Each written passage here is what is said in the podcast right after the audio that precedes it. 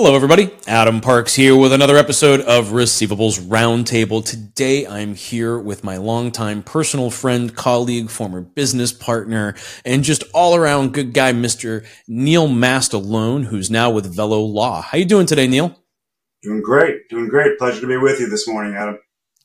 Well, I appreciate you coming on and having a chat with me today. Um, I know I've had an opportunity to participate in quite a bit of your career, um, and we've been working together for, God, it's got to be almost 20 years now. But for anybody who's not been as lucky as me to get to know you through the years, can you tell our audience a little bit about yourself and how you got to the seat that you're in today? Sure. Sure. I, um, my first uh, step into the business was in uh, brokerage of delinquent receivables. Actually, when you and I met, I started at Credit Max in West Palm Beach, and we were uh, brokering sales both for debt sellers and also for accounts that we owned as principal. It was a nice opportunity to um, to work with a broad range of product and to work with a company that was um, you know on the rise and growing fast. Um, and it was a good environment to, to learn fast, I think, and mm-hmm. become familiar with a lot of different facets of the business just out of necessity.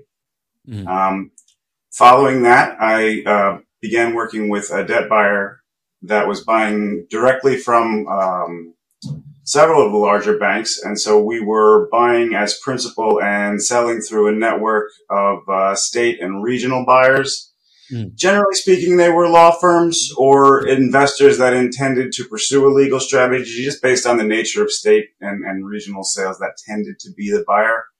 Sure. Um, in about 2012, that business became a little bit more, well, a little is an understatement, uh, became more difficult to conduct.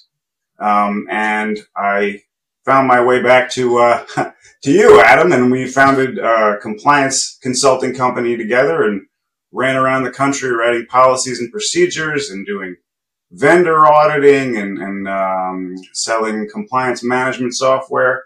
And uh, that was a real interesting way to get a, a, foray into how differently this is done in different places.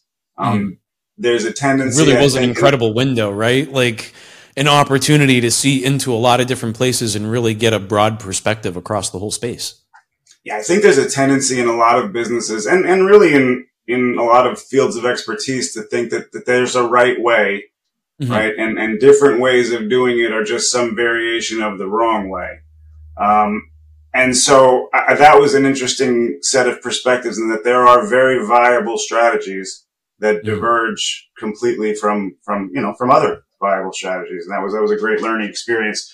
Uh, following that, founded a debt buying company of my own and we managed a network of law firms in most of the country buying um, issuer direct here and there, but generally speaking, buying from other debt buyers or buying in concert with other debt buyers, um, and really beyond the acquisitions process, it's it was primarily a vendor management business. And that was also an, an excellent opportunity to work with firms uh, that I had no prior experience with, and and and try to bridge the gap between what they think is going to make a placement successful and what I think is going to make a placement successful.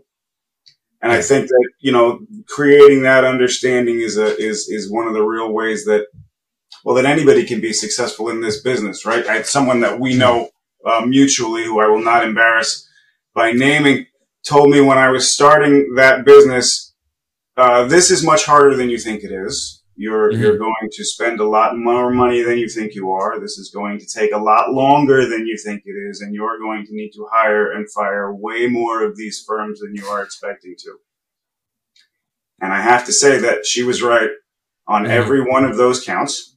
Um, but yeah. that does not make that an unmanageable situation. That makes it a situation that requires management. Um, Fair. So, you know, with that in mind, I think that, you know, both from the client side and from the vendor side, I, I think an attempt needs to be made to appreciate the way that that other party approaches the business, right? Are, mm. are as debt buyer, are you relying on the vendor for um, for a lot mm-hmm. more of the expertise. Are they making the suit decisioning, Are they getting you these addresses and these POEs?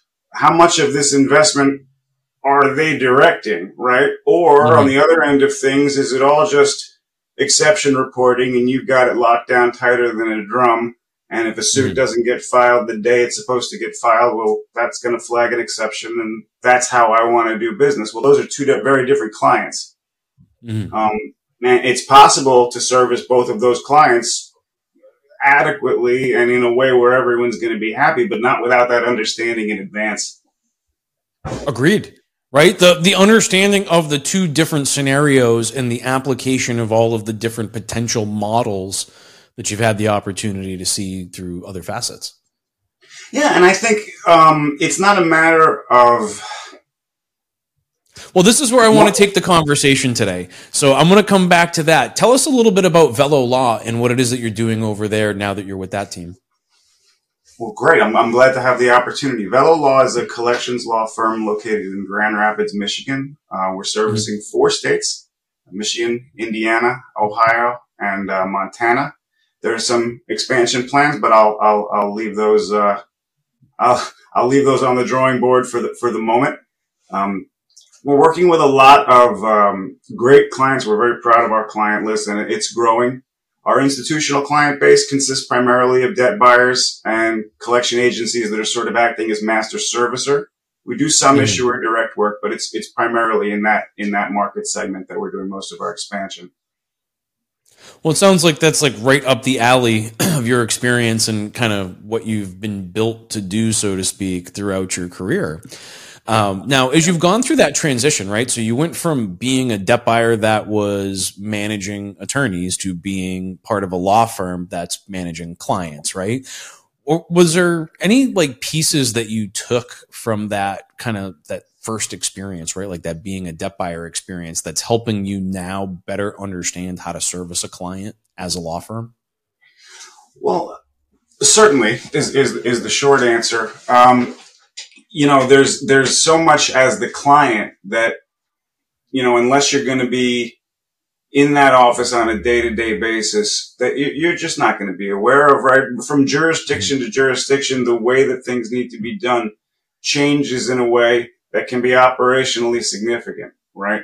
Mm. So, um, the, the, the ability to be here on the, on the, um, on the firm side helps to understand it helps me, I think, to understand that buyer a little bit better because I know what they hmm. can realistically achieve, right? If, if they are not going to be able to produce a, a particular set of documents, um, not because they don't exist, but because their relationship doesn't provide for them, well, it's unrealistic to, to proceed in a way that's going to require that type of documentation. And, and, and, you know, maybe that's a poor example, but, um, makes sense you know, there's there's nuance on both sides of the of the of the deal, and I think having some experience on one side can can really help you appreciate it on the other. Um, it's very simple, I think, to to sit at your own desk and say, "Well, I'm doing what I need to do. Why can't everybody else just do?" what they need to do and that's that's that's a very comfortable so, attitude to take but it's not going to collect anything well, that brings up a really good um, one of the things. It brings up a good point because one of the things that you were talking about was kind of that balance. I'm going to call it right. Like it's this balance of who's getting the data and who's kind of um, who's navigating the path, right? Who's choosing which direction we're going to go as we're talking about data waterfalls, which are going to directly affect your ability to perform. So, you know, as you've as you've kind of worked both sides of those. It sounds like you found kind of like a hybrid solution at Velo to where you can manage either style of client, right? Those debt buyers that want to be fully in control of their own waterfalls and feed you the information and those that require you to manage that information and to kind of make that more proactive approach. Is that like, have you guys used the technology with Scott and everybody to kind of find that balance? So yeah, it's it's it's a great um, it's it's a great way to look at it in terms of a, of a balance among resources that that are available in our office. I think most firms nowadays would tell you that they'd be lost without their their technology, and then I think in the next breath they'd be telling you that they'd be lost without their people. Um, and that that is absolutely yeah. true here. And one um, really serves to enhance the other. And I'm, I'm going to get around to an actual answer to your question, but, um, I think that the ability to have a human interaction with your data systems and your technological, um, operation in order to make sure that it accomplishes the function that maybe you understand on a qualitative basis in a way that's a little harder to capture in, um, in, in within your systems of record. Maybe it's something you just mm-hmm. understand about your client. It's a little harder to make part of criteria, you know, within uh, mm-hmm. within your collection software. And so there needs to be that human element that guides the process. And then also nobody can manage all of this themselves. And so those those same people need the technological resources to be efficient.